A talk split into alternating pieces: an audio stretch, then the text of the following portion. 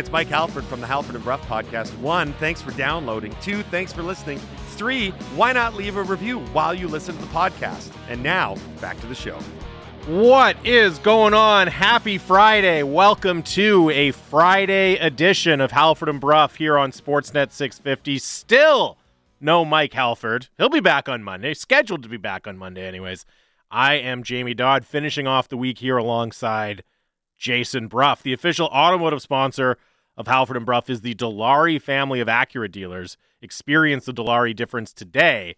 Hour one of the show brought to you by Avenue Machinery. Build your company to win with Kubota from Avenue Machinery. Uh, another big show. You heard some talk yesterday about the massive news in the NHL, very relevant from a Canucks perspective as well. The Nazem Kadri signing at 7 o'clock. Eric Francis, who covers the Flames for Sportsnet, is going to join us to dive into that. The Seahawks played an ugly, even for preseason football, an ugly one against the Bears last night. Ian Furness from KJR Radio and Fox TV in, Saturday, in, in uh, Seattle uh, will drop by at 7.30 to chat about that. And the Moj, BC Lions play-by-play guy, will join us at 8 to preview their game against Saskatchewan.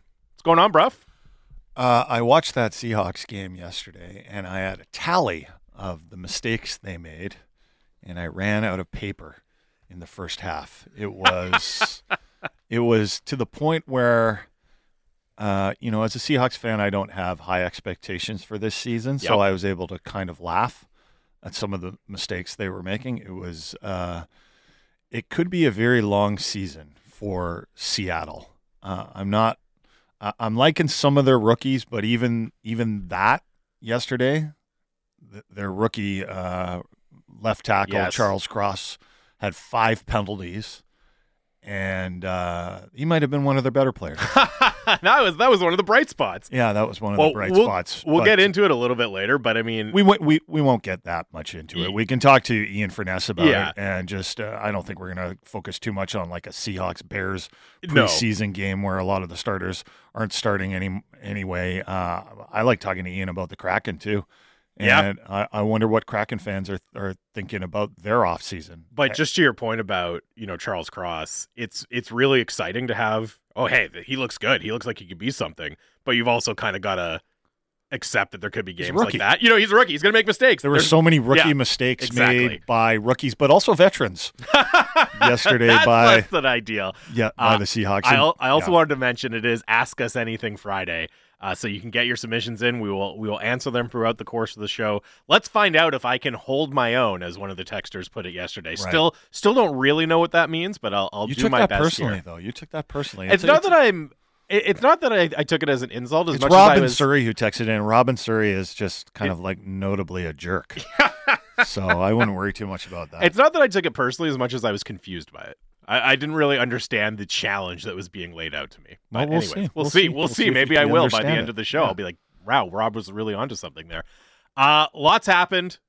Not just with the with the Seahawks playing a game and other actual games, but also transactionally in sports yesterday. So let's get to what happened. Hey, did you guys see the game last night? No. what happened? I missed all the action because I was. We know how busy your life can be. What happened? Missed it? You missed that? What So we will start, of course, with Nazem Kadri signing a seven million dollar per season deal with the Calgary Flames. We mentioned it just towards the end of our show that Shayna Goldman had tweeted that it looked like Kadri was going to be signing very, very shortly. And I think it was not long after we went off the air that it leaked that it was the Calgary Flames. So he signs a seven by seven deal, and as the kind of corresponding move, they trade Sean Monahan to Montreal uh, with a, a very conditional first round pick going the other way. But what an offseason for the Calgary Flames Yeah. of Treliving. Now I know um, a lot of people expected Kadri to sign with the Islanders. There was news out there that an offer was on the table for Nazem Kadri, and I think an offer was on the table for Nazem Kadri from New York, but ultimately he chose Calgary. And we had heard the odd whisper about Kadri maybe going to the Flames, but I think a lot of people remember back, or they did remember back when Kadri nixed a trade to the Flames when he was still a member of the Toronto Maple Leafs. Now, we've since learned and come to understand, and maybe we we already knew this, but that was still in the back of our mind that he nixed that trade at the time because he wanted to stay with the Yeah. Leafs, and he could. Now, ultimately, the Leafs traded him to Colorado, and he had no control over that situation, so he had to go to Colorado, and he ended up winning a Stanley Cup with the Colorado Avalanche. But you're right about what the Flames have done this offseason because it has been one of the most remarkable off seasons for a Canadian team um, in quite some time. Uh, just the roller coaster of what are they going to do? What's happening with this team? I mean, it started out with are they really going to lose Johnny Gaudreau? And then they lost him. And then, wait a minute, is Matthew Tkachuk really going to ask for a trade? And then he did, He did. Or, or whatever. And, and then they traded and, him. And then they traded him. And I think before the trade went down, when it looked like Matthew Tkachuk was headed out, people were asking the question, and it was a totally legitimate one: Are the Flames going to have to rebuild here? Yeah. Looking at the their lineup that was bereft of top tier offensive talent, would they have to rebuild? When they got back Huberdeau in the Matthew Tkachuk trade, it was clear that they weren't going to rebuild. And then, especially when they signed him to a big contract extension, they really weren't going to rebuild. So I think Brad Treliving was sitting there going, and I- and I think we heard a a Freech clip there that he was he he was of the mind that listen, like if, if this is the road we're going down, let's go down it all the way. Let's go, let's go for it Yep. here. And they signed Nazem Kadri, um, and a lot has been made of the age of Nazem Kadri. He's into his 30s, and the age of Jonathan Huberdeau, he's almost into his 30s. Well, they don't really care about that because they're in their window right now. And these next two to three years, on paper, they've got a really good team. and, and just on the turnaround of the offseason, it wasn't just that they lost Johnny Gaudreau, right, to kind of start the offseason. They were a bit of a punching bag after that because he chose Columbus, Yeah. and it wasn't about money. they, they offered He just him more wanted out of. Calgary, He yeah. just wanted to leave Calgary, and he went to Columbus of all places. Not even really, you know, his. It's closer to home, but it's not his hometown. It's not a premier team. It's not an elite team. Anything like that. They didn't offer more money. He just It's spurned not in a Stanley Cup window no, right now. ju- Yeah. He just spurned Calgary for Columbus, and that really made them a, a laughing stock and a punchline for a little bit there. And then, as you said, all of a sudden Matthew Tkachuk wants out, and it looks like it's going to be a disastrous offseason. The turnaround from where they were then at the lowest point to where they are now, I'm not really sure I can remember anything else quite like it in the span of one off season. And when you look at it- what's really fascinating to me is not just that they brought in some really good players, but okay, you lose Johnny Gaudreau, one of the best playmaking wingers in the NHL. Now you have Jonathan Huberdeau, also one of the best playmaking wingers in the NHL. You lose Matthew Tkachuk, you know, a guy with top end talent who also plays on the edge, can agitate, brings an element of physicality. You have Nazem Kadri, who who plays center, plays a different position, but has a lot of those same traits as well. And not that that's the priority that oh, okay, we have to find players who who fit the same style as those guys, but it's pretty remarkable. You you can kind of plug and play those guys into your lineup with a pretty significant degree of confidence. And you know, we talked a little bit about um, the Athletics front office confidence rankings on the show yesterday, but that they poll fans and and see how they how how much confidence they have in their team's front office. And Calgary was 15th, which okay, that's average. But given the degree of difficulty that Brad Living has faced this Yeah. year, this is not easy. It is not easy to go from where they were after losing Johnny Gaudreau to where they are now, which when you factor in the fact that they also got Mackenzie Weegar, Mm-hmm. they they might even be slightly better than they were last year. It's not out of the realm of possibility. Now, don't get me wrong, listeners. I hope this all goes to hell for Calgary. I, I hope this is a disaster for Calgary, and that because we often see this, right? I remember Marc Bergevin when he was the the general manager of Montreal. On one day, he was the smartest guy in the league, and the next day, like literally the next day, it'd be like, this guy's the dumbest guy in in the NHL, and that's the way it goes for general managers sometimes, right? And there might be more. Uh, the roller coaster might not be over for Calgary because this team still has to come together. Yep. Right. The the one thing that they knew that they had with Tkachuk, Gaudreau, and Lindholm as a line was they knew that those guys had chemistry and they know those guys work together. How it all works now, who knows? How long some of these guys remain very good players, who knows? When age is a factor. Um, so so don't get me wrong. I I want this all to go very badly for Calgary, but I do think they're going to have a couple years of being a really good team, and I think for Canucks fans, or how it affects the Canucks, it makes it harder to make the playoffs next season. No doubt. Uh, when when Gaudreau left and Tkachuk was asking out, a lot of people were sitting there going, and they were redoing the power rankings of the Pacific Division, right? Mhm. And a lot of people had Vancouver second. They would have Edmonton first, Vancouver second, and then Vegas is in all sorts of trouble. So Yep. they, so I, I heard some people putting Vegas below the Canucks, and Calgary was down there missing the playoffs. Well, I don't think that's the case anymore. I don't think No. you'd put I don't think you'd put Calgary below Vancouver now. No. Uh, so so that is um, that's bad news for the Canucks and Canucks fans that, that that that want this team to finally make a run at the playoffs and actually have real playoff games at Rogers Arena. But I think the question that was getting a lot of uh, talk on social media yesterday from Canucks fans was okay, so Kadri goes to Calgary. What does Colorado do now? Do they do anything to address the fact that they've lost a second line center? Who's their second line center now? JT Compher? Yeah. I I suppose they could move.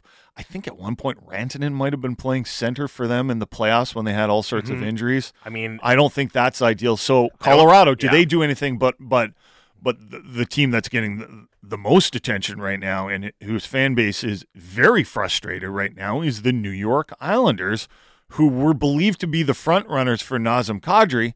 They don't get him. A lot of people wanted them to take a run at Johnny Gaudreau. Also, they obviously didn't get him. They really haven't done much. no, they haven't done anything. I mean, they This did, they- They made the. Romanov trade, but that's Yeah. you know, does how much does that really move the needle for you? And to your point about the frustration there in Long Island, uh, Kevin Kurz, who covers them for the Athletic, he he wrote a piece last night. The title "Islanders' inability to land Nazem Kadri is their latest offseason failure." Their latest offseason failure, right? That's the mood in Long Island. It's just oh, another thing they couldn't get done, and I don't know if Lou Lamoriello is going to, you know, I, think there's kind of a fantasy among Canucks fans that now Lou is going to, you know, come hat in hand back to the Canucks and like, oh, I didn't get Kadri. Yeah, can we can we talk about JT Miller now? And No. who knows? But I just don't see a I, I don't see a deal between the Islanders and the Canucks either. I can't for the life of me think of anything that makes sense. The Canucks are not going to get Noah Dobson for JT Miller. Let us uh, dream, bruff. Let I know us I- dream. I saw you I saw you on Twitter yesterday make that. stirring things up. I, but honestly, I was it was cheeky. I mean, I Yeah. I know it's not going to happen. It was just like, oh god, that'd be incredible. But it, it, obviously, it's not going to happen.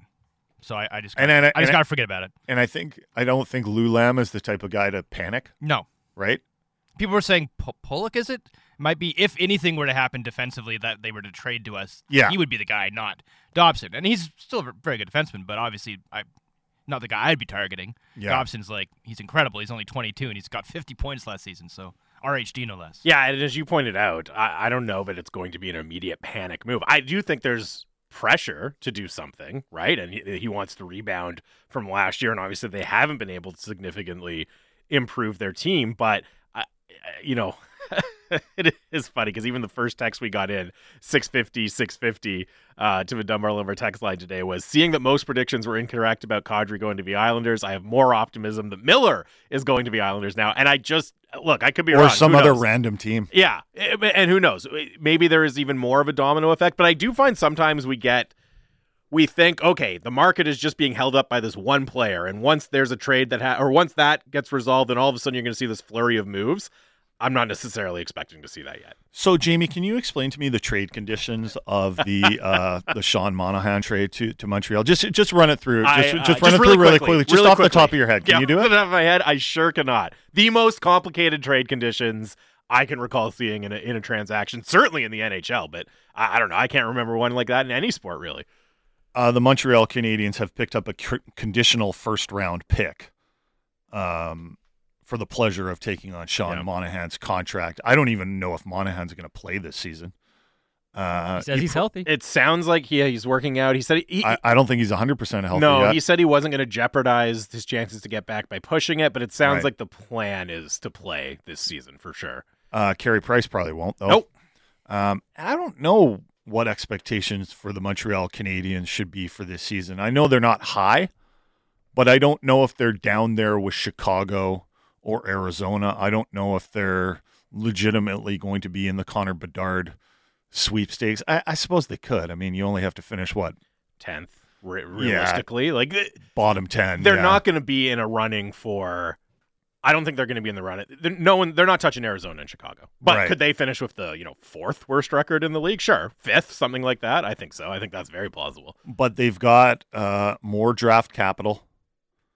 And remember, they've just had a draft where they've had two first round picks, including the first overall pick. Uh, they picked up a young guy in Kirby Dach, who I'm really curious to see Mm-hmm. because I don't really know how good he is, and I don't know if Habs fans were over the moon with that that acquisition, No. considering the alternatives. I think there's a lot of people who are kind of out on Kirby Dach. Yeah, Yeah. had the had the really impressive rookie season and then hasn't really built on that. And uh, you know, I get it. I, I I always when when you have somebody who has that kind of draft pedigree and who's showed that kind of potential, I understand taking a swing, but I'm not sure it's going to be the kind of coup that when you think about, hey, oh, hey, we acquired a guy who was a third overall pick. It pretty works so well for. Drouin there. So why not? Yeah, exactly. uh, text into the Dunbar Lumber text line: Girard Newhook and a pick for Miller. Man, it must be nice to be in your head. Well, you guys That's a happy place right there. That's an optimistic place. Uh, Friedge actually mentioned uh, the Samuel Girard angle on a hit. Uh, I think it was with Tim and Friends yesterday, and he was saying that um, you know there was a lot of people that were wondering if the Avs were going to trade Girard to make room for Nazem Kadri, and he even insinuated that maybe Kadri was waiting for the Avs to do something like that, and that's why this decision took so long Mhm. And the Avs are not going to do that. Um, I think that would be a huge return for JT At this point, it sure would. Yeah, and I do. I do wonder if, you know, because there was we heard that there was the um, the offer on the table from the Islanders. Maybe Colorado was trying to do some different things to clear up space. I wonder if if the reason Calgary got Kadri was just the fact that they were willing to buck up and give up a first round pick to get off Sean Monahan and open Yeah. up the cap space. And we've heard over and over and over again how difficult it is to clear cap space. Teams are trying. We know that. Teams are trying, and Calgary actually succeeded, and that might be where they got him. Well, not to put you guys on the spot, but if there is a deal to be had between the Avs and the Canucks for Miller, what is a realistic return? Like, what would they be targeting that actually would make sense for both teams? You've put me on the spot, and I just don't know. Yeah, because I was looking I, at don't ro- go. I don't necessarily go through all this. I don't like Because what could it be? What could it be? I don't know. realistically, I mean, I think there was the thought, and uh, it- it probably was never remotely realistic, but when there was the uncertainty around Bowen Byram, right? Okay, you look sure. at that as a fit. Yeah. There's no uncertainty around him Right, anymore. he He, had incredible. an incredible Stanley Cup playoff, so that's that's out. That's out now. Yeah. And then yeah, you talk about Alex Newhook. Other than that, I'm, I'm not a you know Colorado Avalanche prospect expert, so I don't know if they have that other kind of blue chip guy that you you know. I, Sat always says they're looking for a premium asset, right? Do they have that? They Does- better does get a Colorado premium have that? asset. You would think so. Um, Laddie, you said you had some uh, good remarks from Brad Treliving on, on on where were we when you when you said that? Uh, it was a little bit ago, but you were talking about the cap situation and how Okay. teams are kind of hamstrung right now because of their cap situations.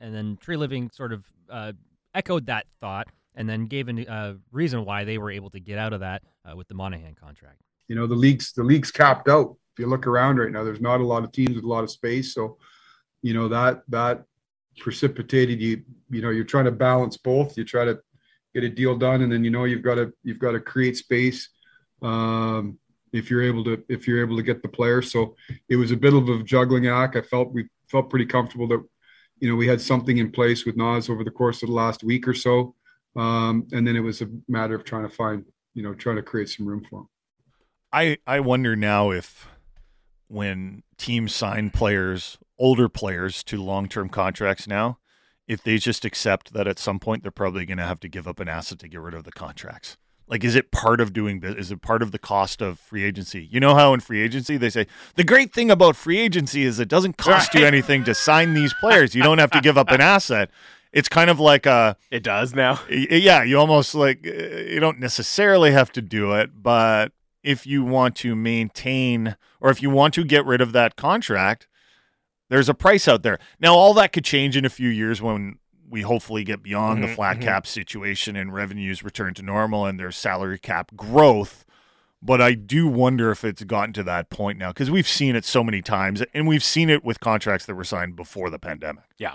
And it is interesting because as much as you hear, oh, it's so hard to move salary cap, it's so hard to clear space, you can do it. You just have to be willing to pay the price. And in this case, it was, you know, a first round pick, a, an extremely complicated conditional first round pick. It is interesting because Calgary picked up the extra conditional first round pick from Florida in the Matthew Tkachuk trade. So they're Right. they're actually not they're they're going to have still the appropriate amount, the allotted amount of first round picks over the next few years because it'll be either and as you said, extremely complicated conditions. It'll be either their pick or Florida's that eventually goes to um, Montreal. And I, I actually think when you consider it that way, you know, if they had just included Sean Monahan to Florida in the deal and not gotten that first round pick, it would look like even more of a win, right? Like, Right, wow, yeah, they got yeah. Weegar and Huberdeau, and Mhm. they got And they Sean got rid of Sean. Monahan, You know what I mean? If that, if Mhm. that, that's kind of how it worked out in the end, and it looks pretty impressive from that perspective. The- There, there are some people wondering if Brad Living isn't done too. Well, he said himself, I believe, in his availability that they'd like to add on the wing. That's kind of their the obvious area when you look at the team. You know, they're strong down the middle now with Kadri. Well, the Lucic contract is looking like the the one Mhm. that they would want to get off, and I, I would I would even I even saw on on Twitter a bunch of Bruins fans talking about the return of Lucic to to Boston to give them something and uh, to give them some snarl, some some nastiness. And I was like, okay, Uh, they, you might not recognize them, but uh, They're talking about the Boston model in Boston, and they need Yeah. some more meat and potatoes there. he's still terrifying though. Oh, Lucic, Lucic is still terrifying. So right now, uh, how would you rank the Pacific Division? I'm putting you on the spot. So right now. I would definitely have Calgary as the favorite. Yep. I will say the one thing with Calgary, and it's easy to say, okay, they're going to be really good this year, but there's trouble coming, you know, in the neck down the Sure. road. I, you, look at the number of their core players that are over 30, and it's Kadri, it's, you know, Blake Coleman, Backlund, Toffoli, Tanev, Markstrom. Whenever you have that many guys who are going to play big roles who are over 30, there's always risk that not even down the road, but this year it goes poorly, right? Like enough Mhm. of those guys get injured, enough of those guys slow down, that all of a sudden, instead of being an elite Stanley Cup contending team, you're, you know, the fifth best team in the Western Conference or something. So I think that's possible. I, I have trouble. I always have trouble putting a lock on a team to make the playoffs. yeah. And we've seen some really good teams miss the playoffs. Vegas last year. Uh, things happen, right? I remember the uh, didn't the Kings win the Stanley Cup the next year? They missed the playoffs. Yeah, Like it's sometimes. uh, anyway, go on. So, anyways, yeah. It, to your point, though, it's not a lock, right? There's risk. There is risk. As much as I like these moves, and I think Treliving deserves a ton of credit, there is risk even this season for Calgary. But I still have them number one in the Pacific. I'd probably go Edmonton number two, LA three, and then maybe Vegas four, Canucks five. Yeah. that's that's just kind of off the top of my head. That's fair. I think there's that. So, to trying to trying to power rank the uh, the Pacific Division is is really difficult. And I should say, people Really always difficult. we, we do these predictions in preseason. and, Oh, you think LA is way better than the Canucks? Well, the Way difference the difference could be like Yeah. two points, yeah.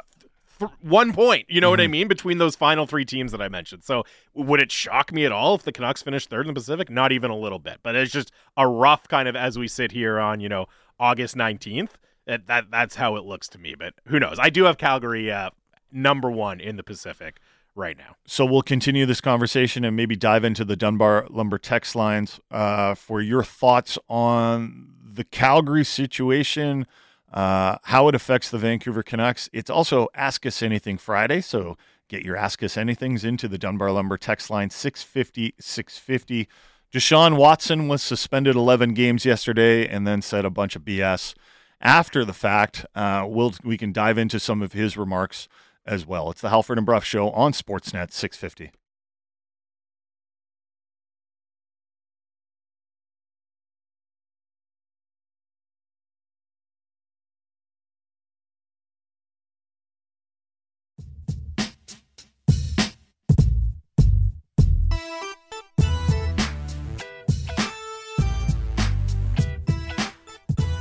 Welcome back to the Friday edition of Halford and Bruff here on Sportsnet 650. The official automotive sponsor of Halford and Bruff is the Dilawri family of Acura dealers.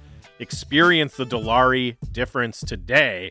Hour one of the show brought to you by Avenue Machinery. Build your company to win with Kubota from Avenue Machinery. It is, of course, also an Ask Us Anything Friday here on the show. So get your submissions in. We'll read them throughout the course of the show. We had one on uh, on Twitter last night from Alan L, who said, "Ask us anything." How relieved are you that you don't have to talk Padres and Pirates now that Kadri has finally? I'm distraught, personally. Yeah, Laddie's Baseball is disappointed. out He's of the spotlight, and Laddie is not pleased with it. Laddie enjoyed watching me like panic talk about baseball like I knew what I was talking about. now the Padres, they're still in San Diego, are they? Good for them. Is Tony Gwynn still a Still, still three strikes and you're out. Still three? Okay. All right, Now. I know they were making they were talking about making some rule adjustments, and I thought that might have been in consideration, but I I, I guess not. Uh, it's ask us anything here on the Halford and Bruff show. Jamie Dodd in for Halford. Last time you're in for Halford Yes. this week. It's Yes. it's been a slice working with you. Well, I Um, appreciate that. Uh, here's one from Rob the Super. This isn't Rob in Surrey, so don't worry.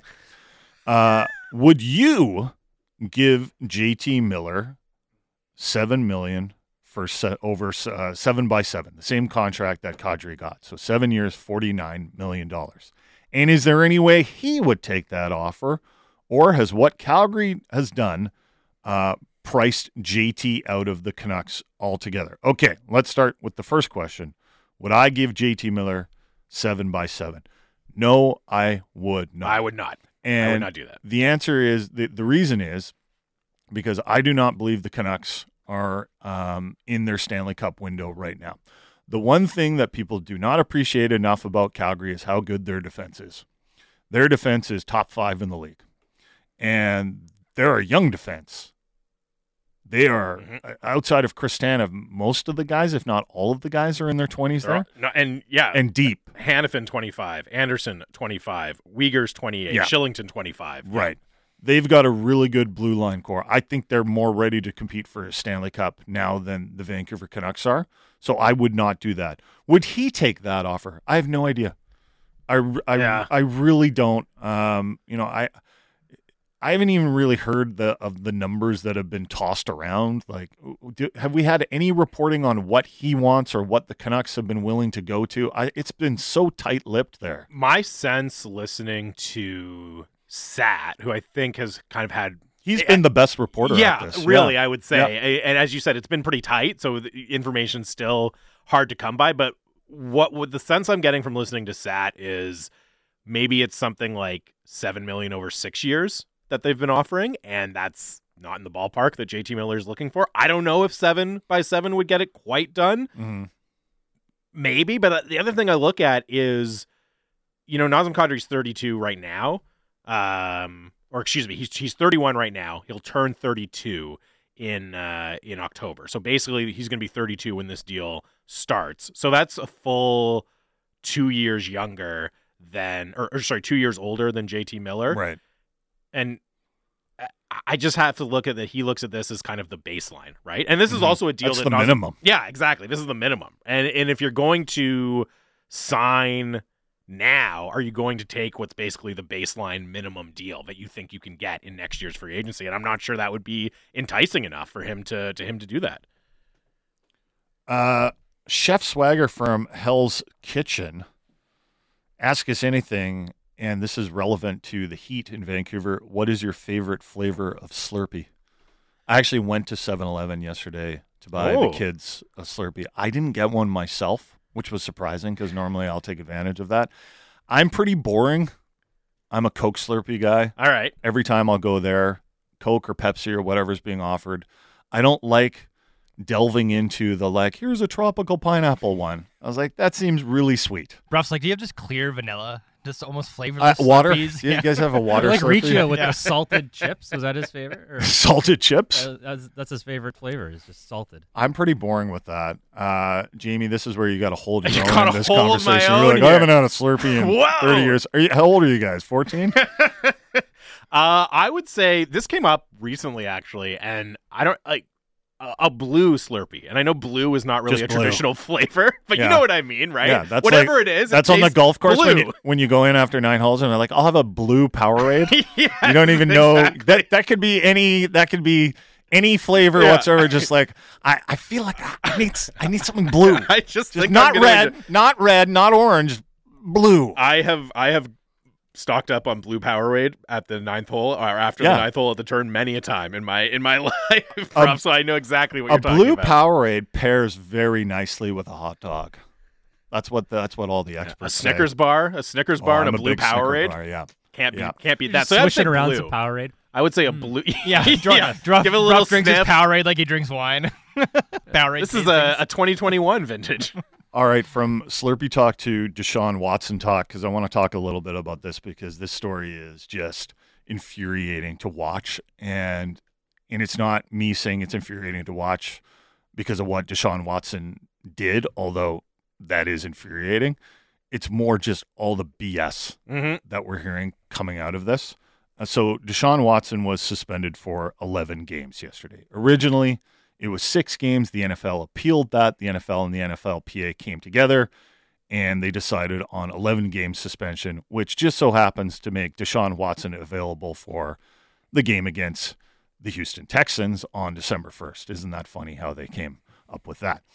Uh, what was particularly galling yesterday was Deshaun Watson still maintaining that he hasn't done anything wrong in this. And yet he's apologized and said, I'm taking full accountability for this. You see the statements like, I'm I'm about accountability, uh, but I didn't do anything wrong. Yeah. And when people said, Well, wait a minute, if you if you think you haven't done anything wrong, then why are you apologizing? And his answer was like, Well, I'm apol- I'm just apologizing to everyone that was quote unquote affected by this. It's just like this blanket apology. Affected how? Yeah, but what? So what does that even mean?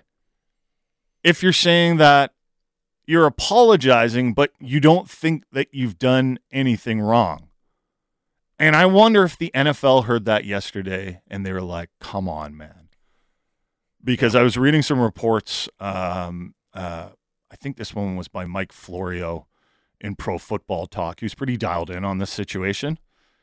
In one of the um, factors in the NFL saying, okay, we'll you know agree to this 11 game suspension with the NFLPA and we won't push it any further than that was that Deshaun Watson accepted responsibility for the situation. And actually, the original judge who gave the six game suspension said that one of the factors in this, and the, the, the suspension actually could have been shorter than six games, but he showed a lack of remorse in this situation. He continues to mm-hmm. show this lack of remorse, like he's done nothing wrong. Now, it is a little complicated because legally speaking, two grand juries have refused to indict him.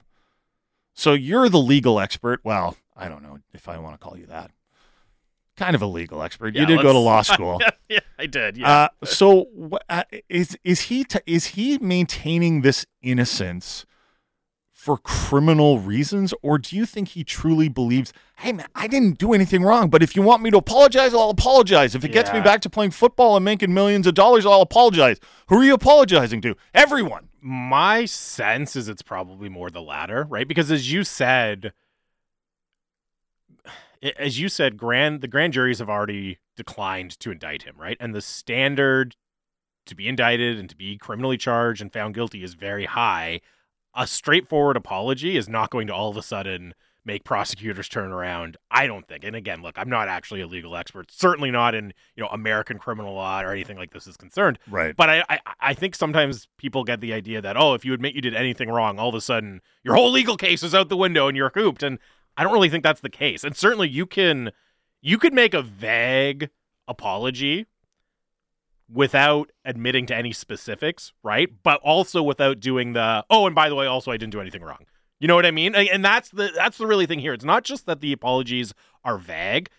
You would love to see very specific and a very specific understanding of what he did wrong. It's that he's trying to have it both ways. He's trying to Yeah. apologize, but then also say, "Oh, and by the way, I did nothing wrong." And I also don't really think it's a legal strategy because you look at people in his camp and they're almost going on the offensive, right? Like there was, you know, his agent declined comment in kind of an aggressive way to uh, Jenny Vrentas, who's a great reporter, great football reporter with the New York Times. Which, hey, look, you're allowed to decline comment, but there was this kind of air of, oh, yeah, you think you're going to get a quote from us. Yeah. And then his quarterback coach, Quincy Avery, Deshaun Watson's quarterback coach in the offseason, is, you know, attacking the reporter for even asking for comment and, and, and relaying it. And so there's this weird kind of arrogance, not just from Deshaun Watson, but from people in his orbit Yeah. as well, which suggests to me that it's it's not this kind of grand legal strategy. It's more just uh, they don't want to admit that they did anything wrong.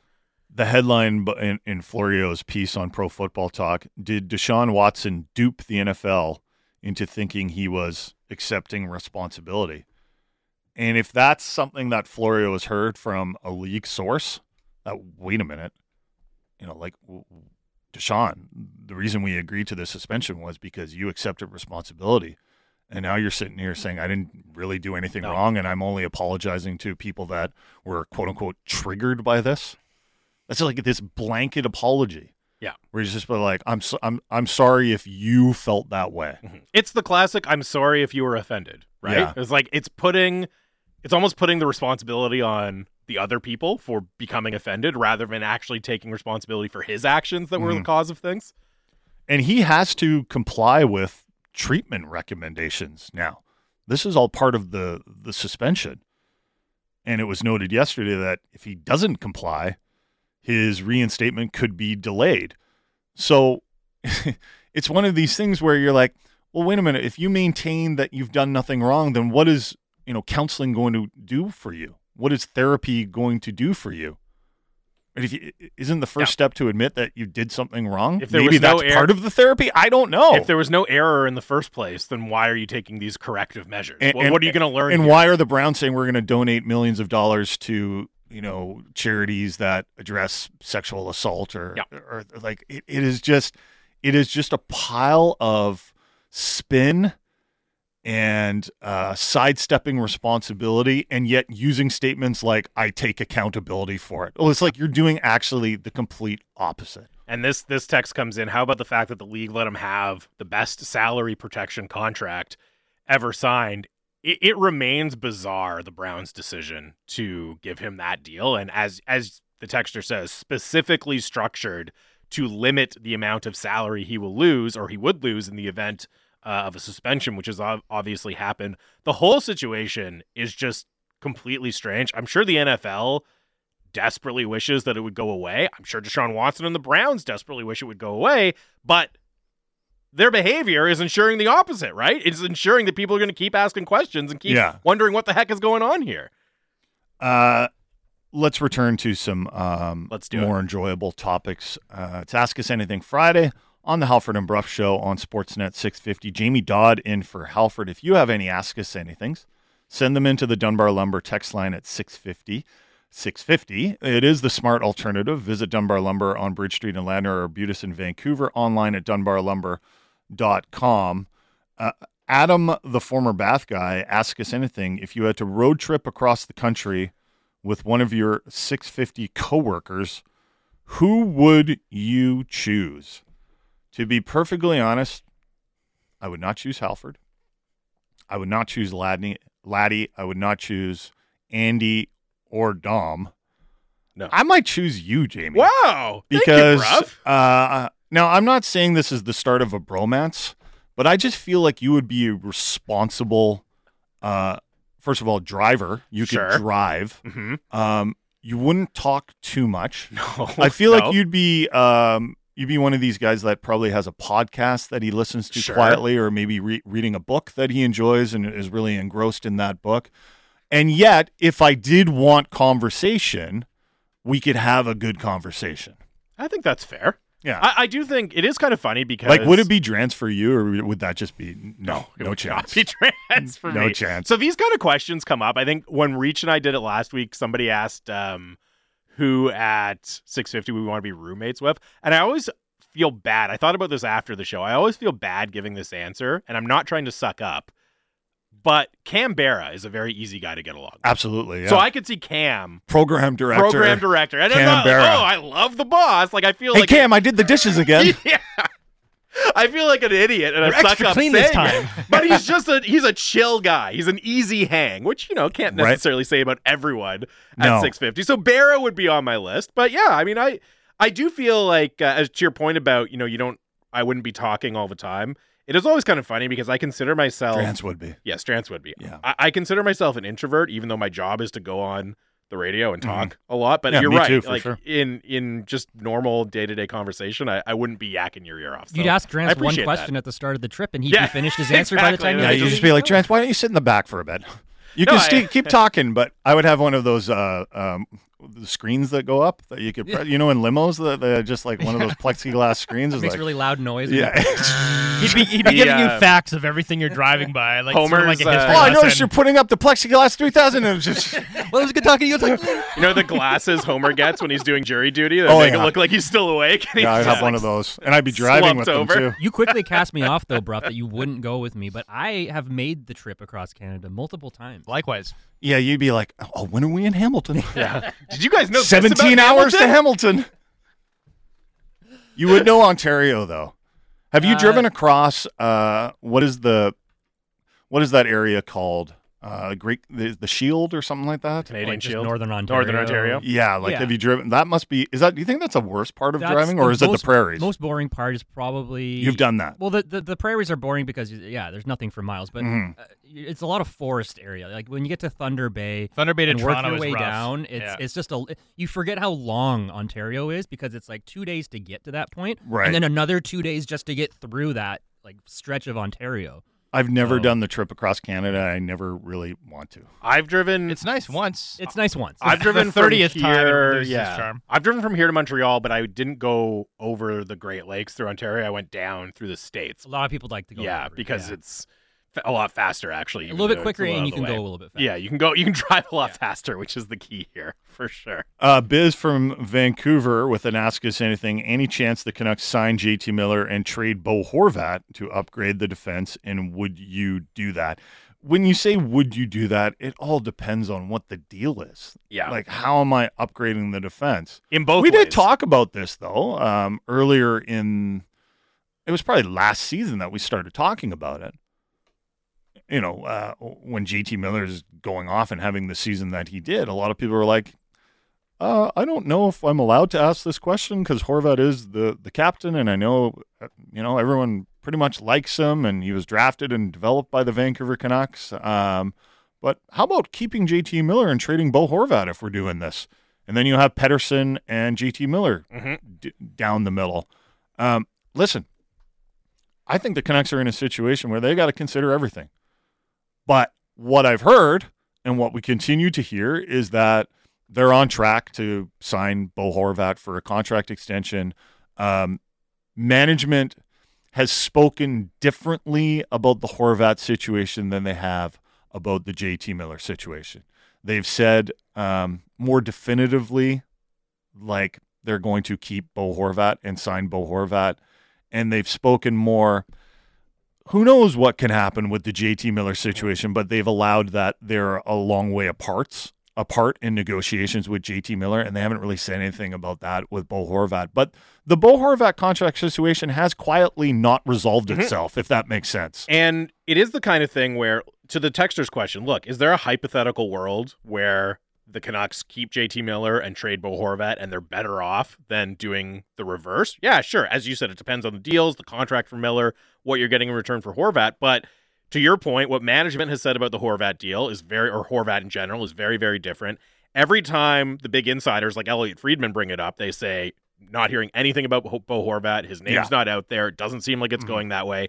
So it's the kind of thing where Although Johnny Gaudreau went to Columbus, and we were all like, Yeah, "Wow, I didn't true. hear anything that, about that." That was out of nowhere. But it's the kind of thing where how much time do you want to devote to kind of hypothetically talking about something that seems to have almost no chance of happening, right? And I think that's what it is. Yeah. and, and it reminds me sometimes you'll see people on Twitter or people will text in, you know, uh, the Canucks should trade Demko. Think of the haul they'd get, right? And Mhm. Like, okay, you can play kind of fantasy hockey with it, but at a certain point, that's not happening. So Right. wh- why are we spending time talking about it? And with Bo Horvat, yeah, you can make a case for it, but every indication points to that's probably not happening, right? We're, we're not going in that direction. Uh, Dan texts in with an Ask Us Anything. I've been married for over 10 years. At what point can I call my wife the ball and chain to my buddies? Uh, that's one of those things where uh, I'm going to need more information. Yeah. I mean, you're you're the the master of your own destiny, man. You can Yeah. you can do whatever you want. I like T- t- tell me one thing, Dan. Does your wife like you? yeah.